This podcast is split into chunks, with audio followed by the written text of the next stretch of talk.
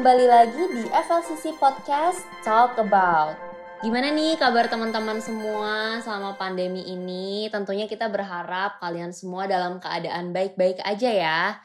Nah, di Talk About kali ini kita bakal bahas sesuatu yang penting banget, yang sering banget jadi pertanyaan anak-anak muda nih. Tapi sebelum itu, kita kenalan dulu ya. Di sini ada gue, Stefani Venuela, dan hari ini gue ditemenin sama... Gue Iksan. Nah, seperti yang tadi dari tahu nih, sama Venuela juga, kita hari ini bakal bahas hal yang penting banget buat anak-anak muda. Jadi, kita akan bahas tentang life calling. Iya, Bener banget. Dan kita nggak sendirian di sini karena topik ini cukup berat gitu ya. Jadi kita bakal ditemenin sama seorang narasumber yang udah ngerti banget nih tentang topik ini dan udah berpengalaman berjalan di dalam panggilan hidupnya. Ya, bener banget. Nah, jadi tamu kita ini sebelum dipercayakan sebagai next gen pastor di GBWTC, uh, eh, perjalanan hidupnya nih sebelumnya seru banget. Iya, benar kita pasti pengen tahu lebih banyak lagi kan tentang narasumber kita ini, gimana ceritanya. Nah, langsung aja yuk kita sambut Ko Samuel Derian. Hai Ko. Halo, halo, halo Venuela, Isan, dan juga untuk semua pendengar podcast Talk About hari ini. ini uh, agak agak lebay ya uh, penyambutannya ya. Gak apa-apa biar meriah ya kalau biar meriah. Ya. Oke, siap. Oke. Jadi gimana nih Kak Sam eh, kabar ini? Lagi sibuk apa aja nih? Kabar puji Tuhan baik. Sibuk apa? Sibuk sibuk ngurusin dan merawat jiwa-jiwa. Mantap. Sama ngurusin kebon juga karena sejak gereja uh, online ya, uh, kita banyak bantuin juga nih kebon di HOB Nah, kalau misalkan kabar keluarga Kosem gimana nih? Lumayan kangen nih sama Ike sama Nika. Oh yes, hmm. ah, kabarnya juga baik ya. Yunika makin cantik. Oh wow. Dan, uh, kalau Nikanor lucunya bertambah seiring dengan nyolotnya juga bertambah anak itu ya. Bener banget masa pertumbuhannya tambah nyolot ya. ah, ya. Betul. betul. Oke. Okay. nah, kita hari ini bakal bahas tentang live calling nih ya kok. Kita hmm. pengen tahu banget cerita Kosem, pengalaman Kosem dalam menjalani live calling ini. Tapi mungkin kita mulai dari yang simple dan juga yang mendasar dulu nih. Kita pengen tahu untuk Kosem sebenarnya live calling itu apa sih? Oke, live calling uh, bisa disingkat menjadi gini. Live calling itu adalah the reason why God created us jadi alasan atau uh, ini adalah sebuah jalan yang Tuhan tetapkan untuk kita hidupi. Karena di Efesus 4 ayat yang uh, pertama bagian B dikatakan supaya hidupmu itu sebagai orang-orang yang telah dipanggil berpadanan dengan panggilan itu. Jadi Tuhan memang udah nyiapin satu jalan untuk setiap kita. Ya, alasan kenapa kita diciptakan. Nah, itulah yang disebut dengan life calling. Hmm, oke okay, oke okay, oke. Okay. Jadi intinya tuh kayak uh, kenapa kita diciptakan gitu ya kayak why God created us dan itu yeah. udah iya. ditetapkan dulu sebelumnya gitu ya. Nah, tapi gini kak, uh, kenapa sih kita harus hidup dan berjalan sesuai sama panggilan kita itu dan kita bisa aja kan kayak uh, jalanin sesuatu yang emang udah menguntungkan buat kita. Gitu. Ah iya iya ya good question karena memang banyak yang maksudnya gini ya jalan Tuhan susah gitu ya. Kenapa sih nggak nyari yang mudah dan uh, menguntungkan kita? That's good question. Nah, kenapa sih kita harus pilih jalannya Tuhan yang Tuhan sediakan buat kita? Karena waktu kita masuk ke dalam rencananya Tuhan, itu tersedia, ini yang biasanya uh, kita sebut itu 3P. Ada penyertaan secara ilahi, ada penyediaan secara ilahi, dan juga ada perlindungan secara ilahi. Kenapa bisa ada? Ya karena kita menjalankan agendanya surga dalam hidup kita. Maka otomatis surga juga berkewajiban untuk membackup kita. That's why ada 3P itu. Dan bonusnya adalah kita juga akan bahagia dalam hidup ini. Ya, bahagia menurut Tuhan.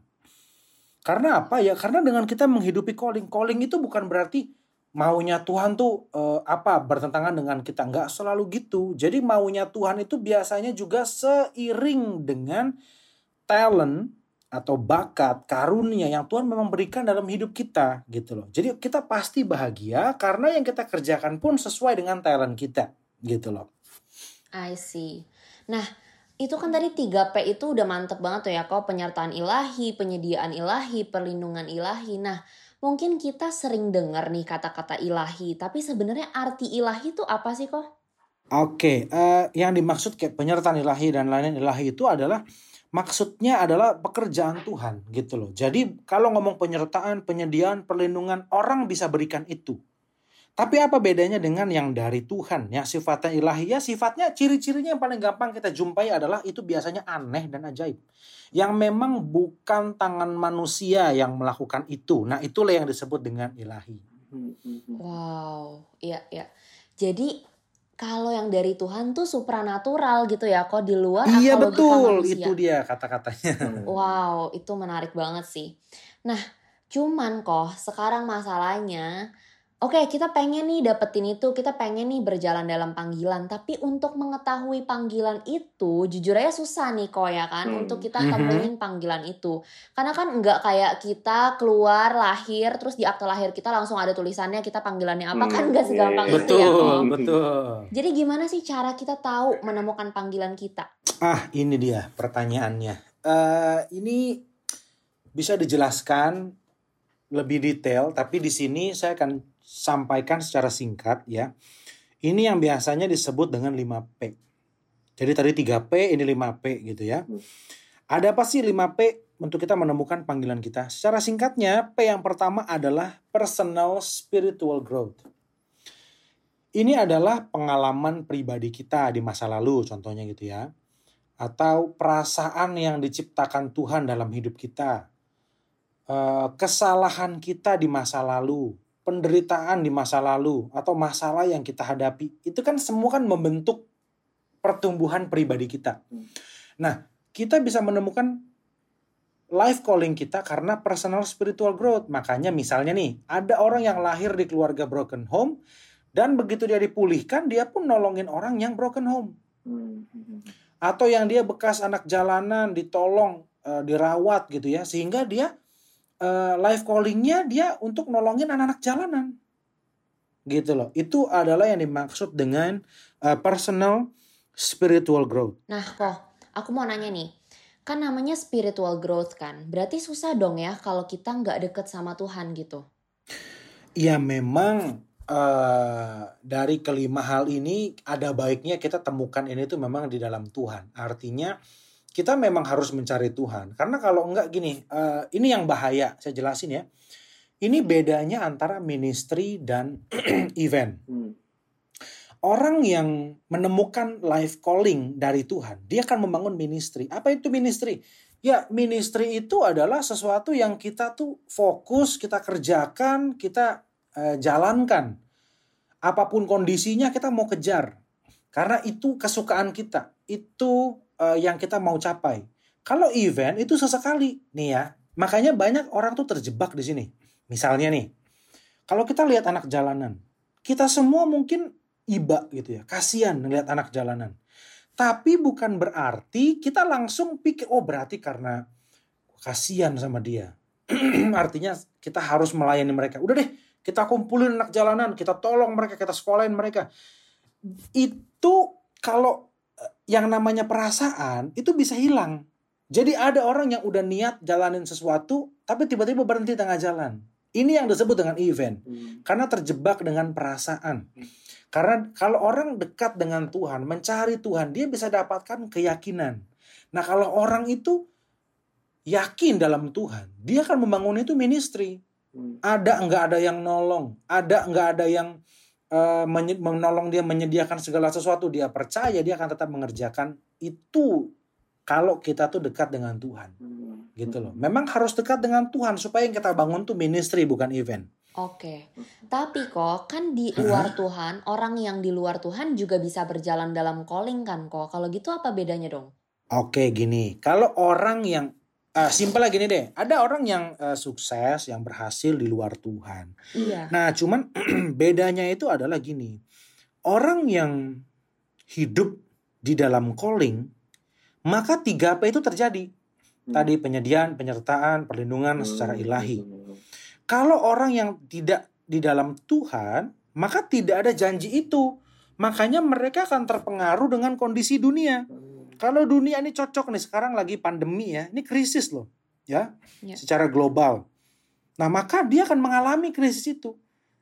Tapi orang yang bergerak dan berjalan di dalam Tuhan, maka 3P itu terjadi dalam hidupnya. Hmm. Itu bedanya. Bedanya adalah di janji yang Tuhan berikan. Hmm. Mereka bergantung kepada makanya yang kita kenal dengan hoki, hmm. uh, keberuntungan di dalam Tuhan itu adanya favor. Orang yang dapat perkenanan Tuhan, dia akan mendapatkan 3P tadi.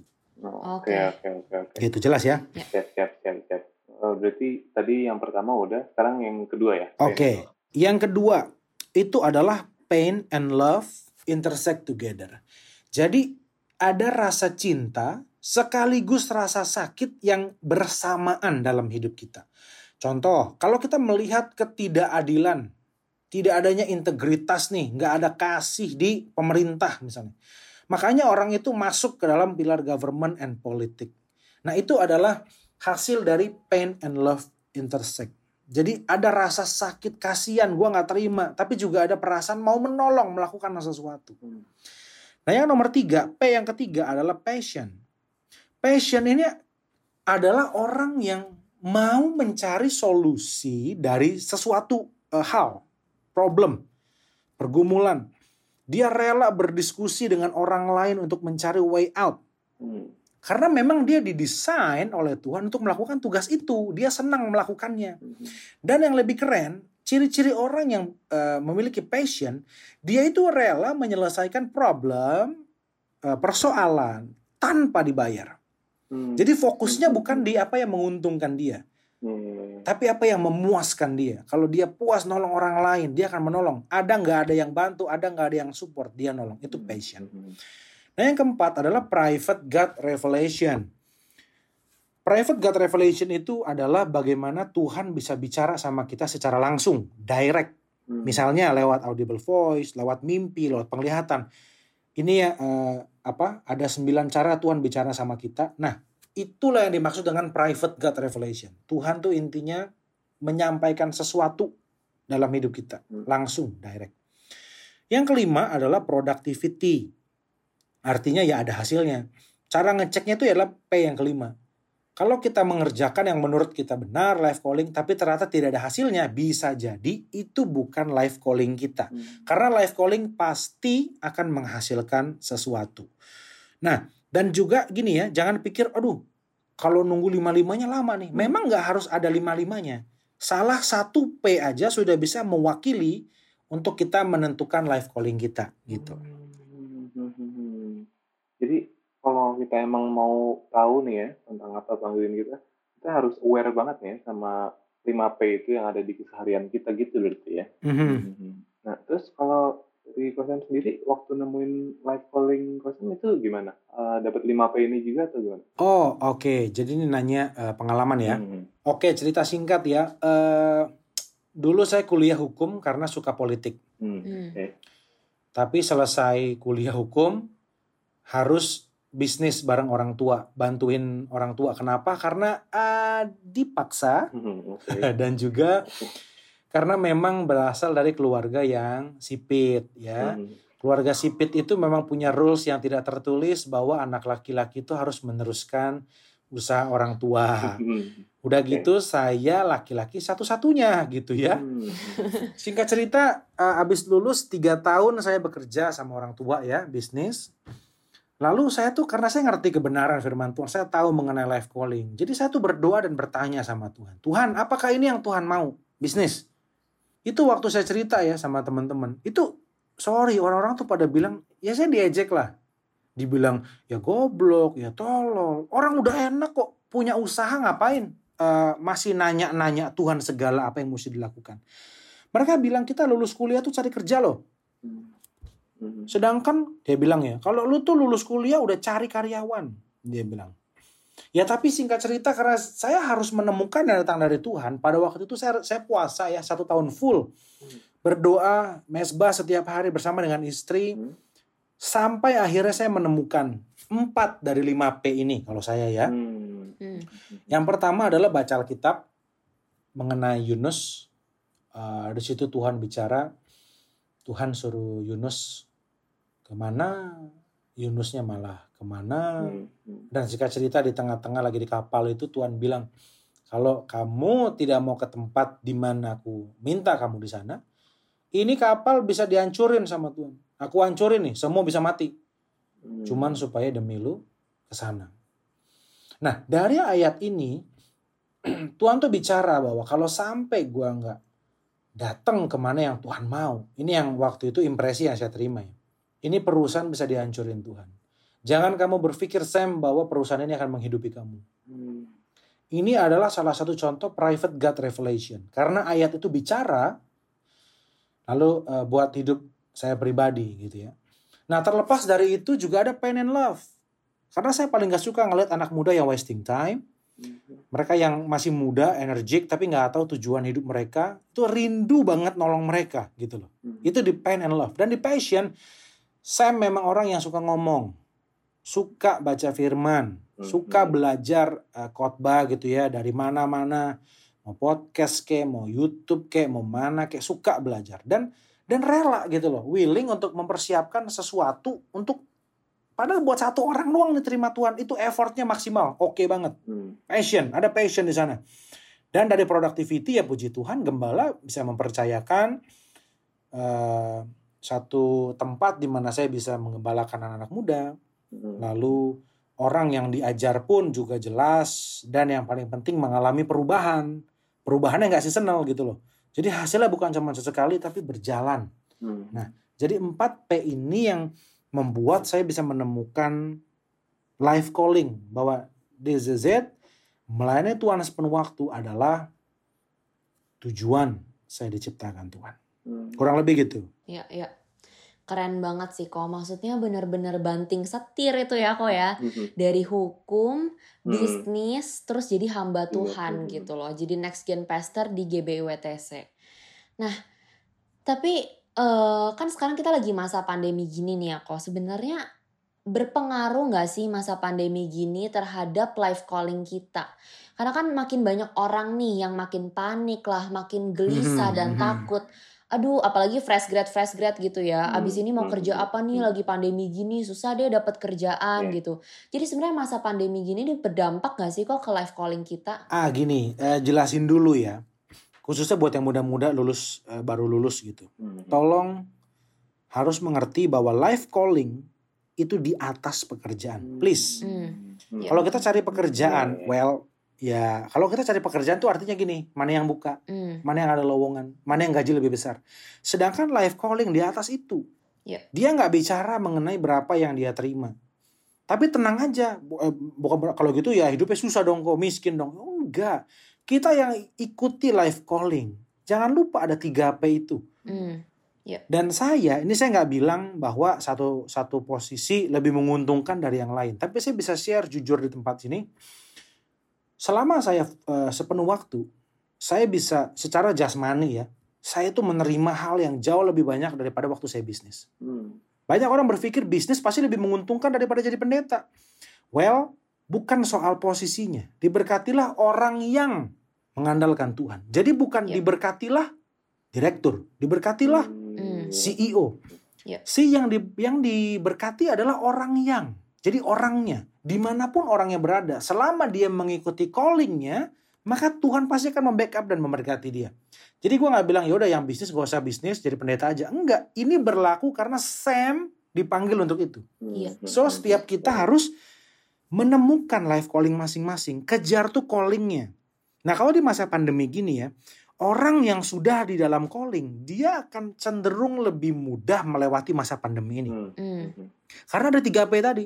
Nah, bagi yang belum menemukan panggilan tapi dia misalnya di PHK.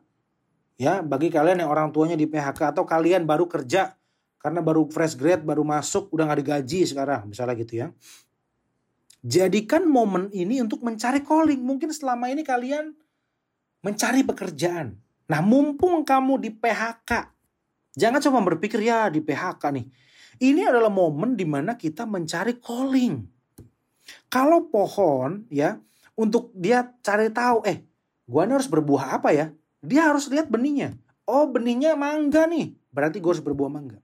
Ya. Nah sama dengan kita manusia kita harus menghasilkan apa nih? Kita harus berbuah apa nih? Kita juga harus lihat benih kita. Nah firman Tuhan berkata bahwa benih kita adalah ilahi. Maka untuk kita tahu kita mau mengerjakan apa, kita harus bertanya dengan Tuhan. Banyak loh kesaksian ya. Mereka yang di PHK sekarang malah happy. Hmm. Tahu nggak kenapa? Karena setelah mereka ini belum lama ada orang yang kesaksian.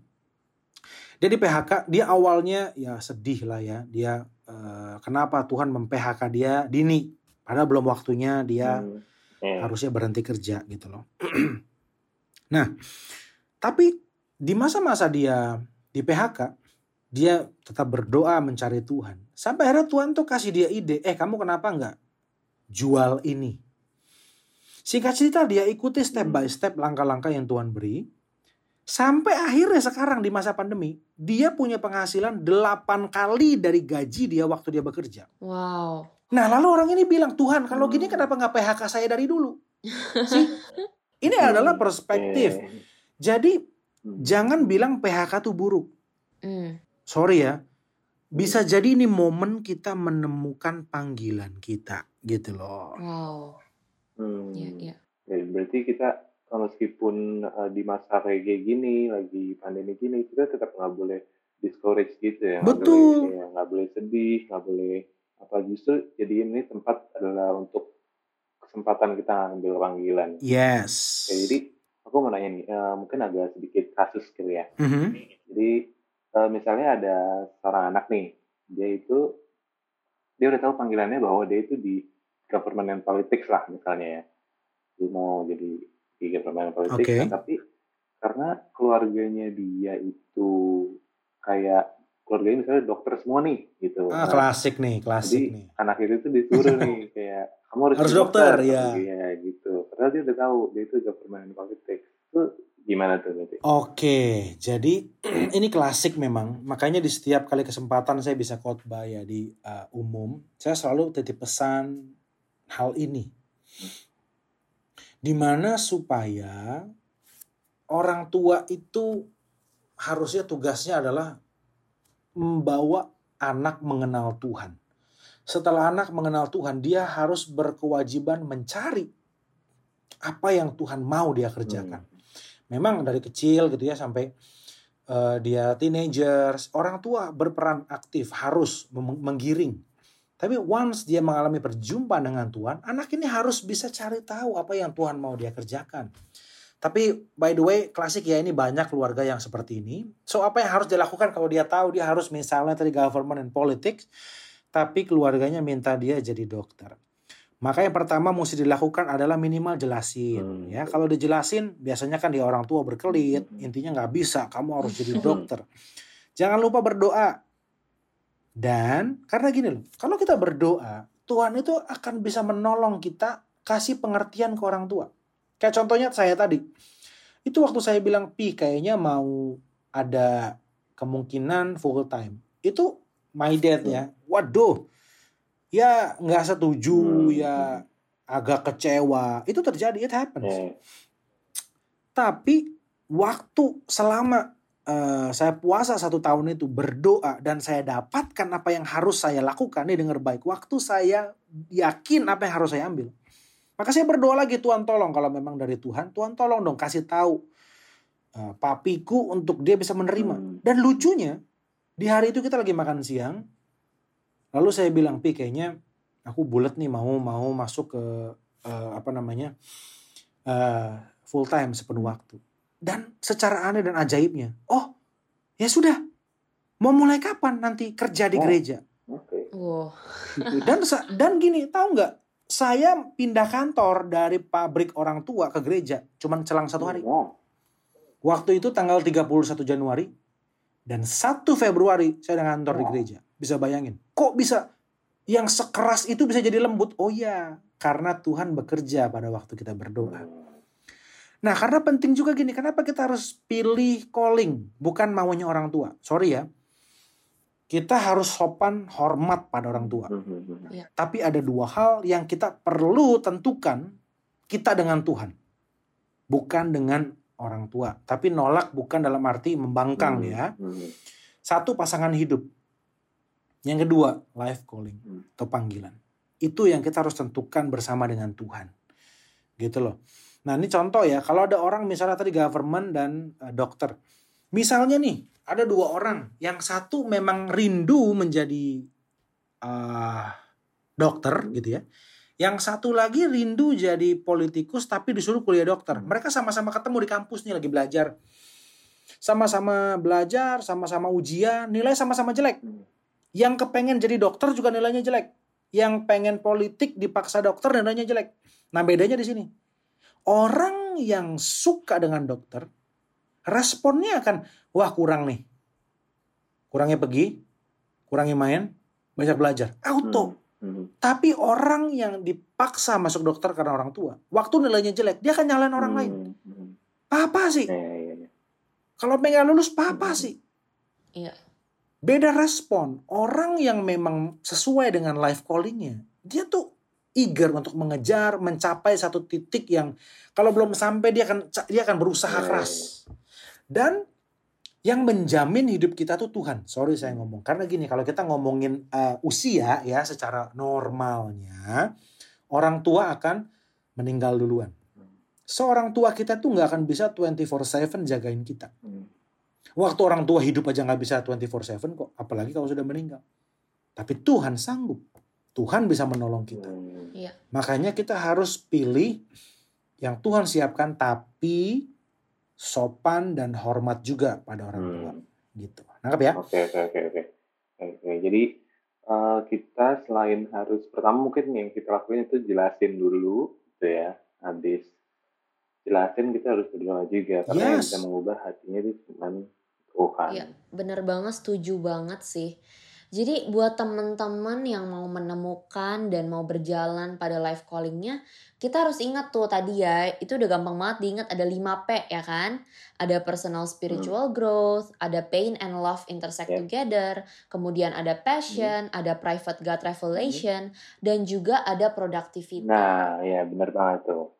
Sama ingat juga nih, uh, kalau life calling itu ada di atas pekerjaan jadi kita tuh nggak perlu panik yeah. karena kita tuh kalau di down calling kita tuh pasti bisa melewatin segalanya. That's right. Dan Betul. kalau kita misalnya belum menemukan nih apa ya calling kita, nah jadiin momen-momen sekarang ini di pandemi kayak gini tuh momen untuk kita menemukan calling kita. Yes, betul, betul. Wow, so good. Dari tadi kayaknya speechless banget saking kerennya itu hmm. sampai terengah-engah hmm. gitu ya. Thank you so much buat Kosem yang udah mau sharing sama kita tentang perjalanan hmm. menemukan life callingnya. Jujur aku sendiri sangat ngerasa diberkatin banget yes, dan itu. tentunya sangat uh, berusaha untuk lebih lagi menemukan calling tentunya. Oh iya, sama-sama ya. Thank you juga udah dapat kesempatan untuk memberkati generasi muda. Ya, sama-sama. Oke, uh, segitu aja nih uh, dari kita bertiga. Ya. Uh, thank you juga buat teman-teman yang udah dengerin podcast Talk About kali ini. Dan jangan lupa untuk share ke teman-teman kalian, ke keluarga kalian, ke pacar, atau ke gebetan mungkin juga boleh gitu ya. Apalagi kalau kalian merasa terberkati sama podcast ya. Benar banget. So see you on the next episode of Talk About. Bye-bye. bye bye